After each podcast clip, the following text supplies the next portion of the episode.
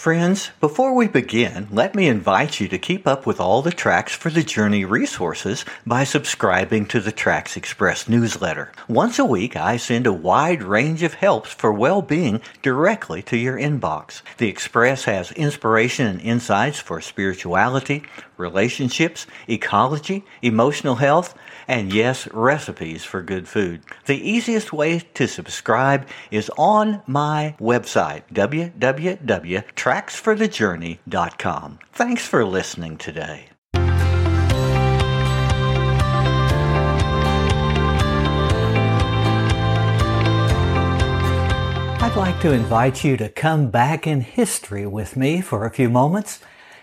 Let's go back one hundred seventy-five years, when Americans were devoted to the Bible. The vast majority of citizens in the thirty-three states of the Union were Protestant, steeped in the authority of the Bible to guide the affairs of life. Churches and religious societies touched every community, and amazing foreigners with the pervasive religious devotion. But there was a dark an ominous problem that also touched every community and every lawmaker in the eighteen forties and fifties in our nation. Slavery. Specifically, slavery and the Bible. In fact, the Bible was failing America in the eighteen sixties. Hi, friends. I'd like to use progressive Christian theology, psychology, and history to give us some insights about the Bible. The Bible's important to millions of people, providing inspiration and guidance, but it's hard to interpret.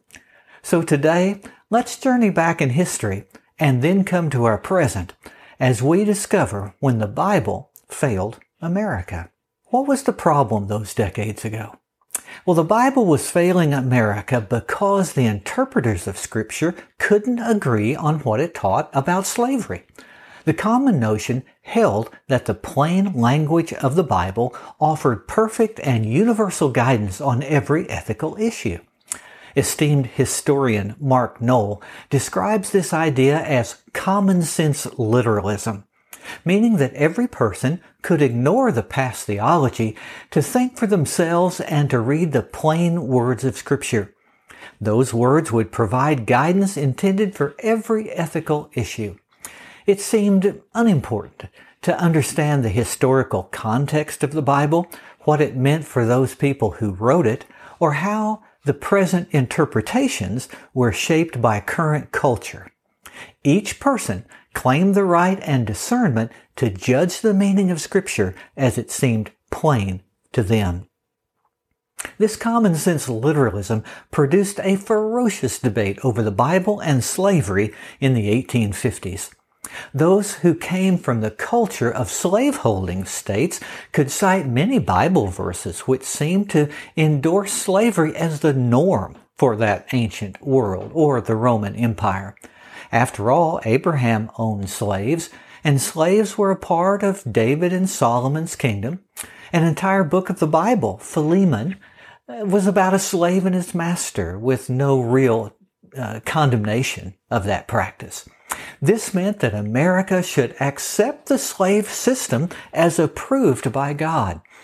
As one preacher of the slaveholding state said about those who disagreed with this view, "The tree of abolition is evil.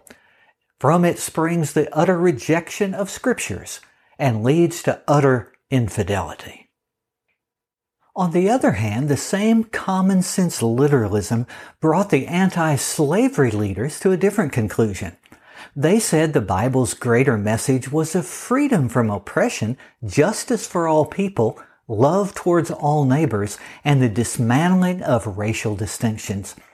In the Bible, Moses had demanded that Pharaoh flee the he- free the Hebrews, while Paul preached the church brought all persons together in equality. Wise people should recognize the difference between the mere record of slavery in the ancient world and the approval of it by a just and loving God. The debate over slavery ultimately split the states. According to Mark Noll, it also split the theology of the American public. In his words, the crisis signaled by the antithetical interpretations of Scripture centered on the adequacy of the Bible itself, calling into question the reputation of the Bible as an omnicompetent, infallible authority for life now and forever. The Civil War over Scripture, he says, did as much to damage the American theology as the shooting war did to the nation. From our viewpoint today, we can see that the problem was not the Bible itself, but the common sense literalism that interpreted the Bible. The intractable debate over slavery exposed the fallacy of this approach to the Bible.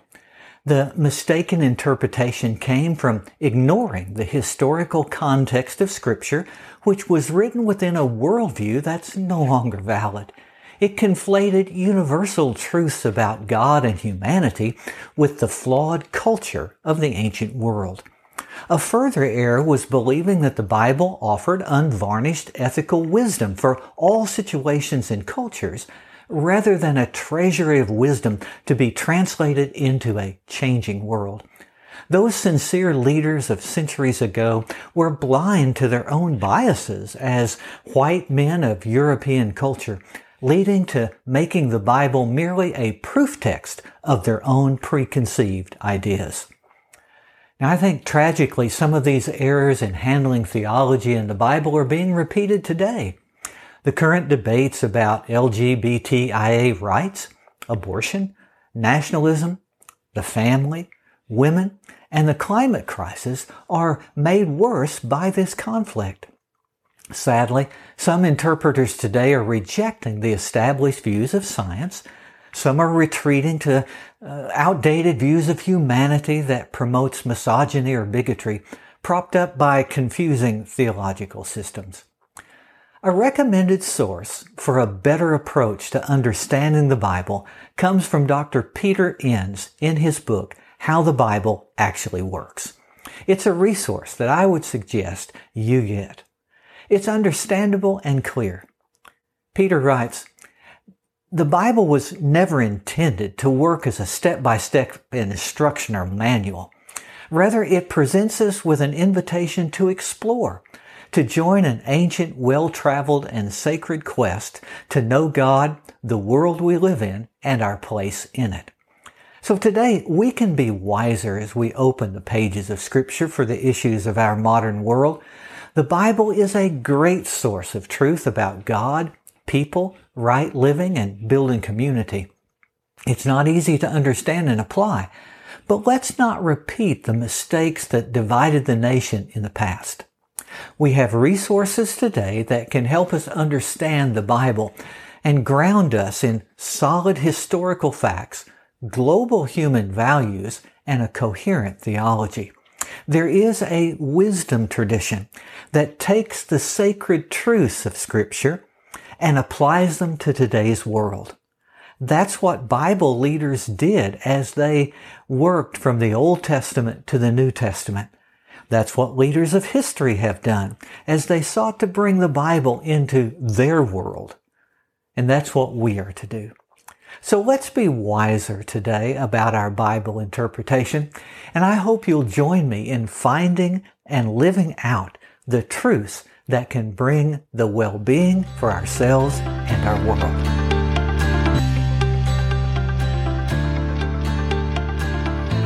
Thank you for listening to this episode of Tracks for the Journey. Please take a few moments to rate and review this podcast, and that will help me to spread the message. I certainly do want to expand this work, so your financial support is appreciated also. You can give a small gift through the website buy me a coffee dot com slash Larry Payne, and that will further the work. If you want more information about my work, you can open my website, tracks for the journey dot com. From this website, you can link to and listen to any of the more than fifty episodes on a huge variety of subjects. Links to transcripts of every broadcast can be found there also. I welcome you to share any feedback you have on the Tracks for the Journey Facebook page, or just mail me directly at tracks podcast at mail dot com. Tracks for the Journey is produced at the Bright Star Studio, all rights reserved. Hosting is by buzzsprout dot com, Music and images are from pixabay dot com. Keep exploring on your journey to well-being.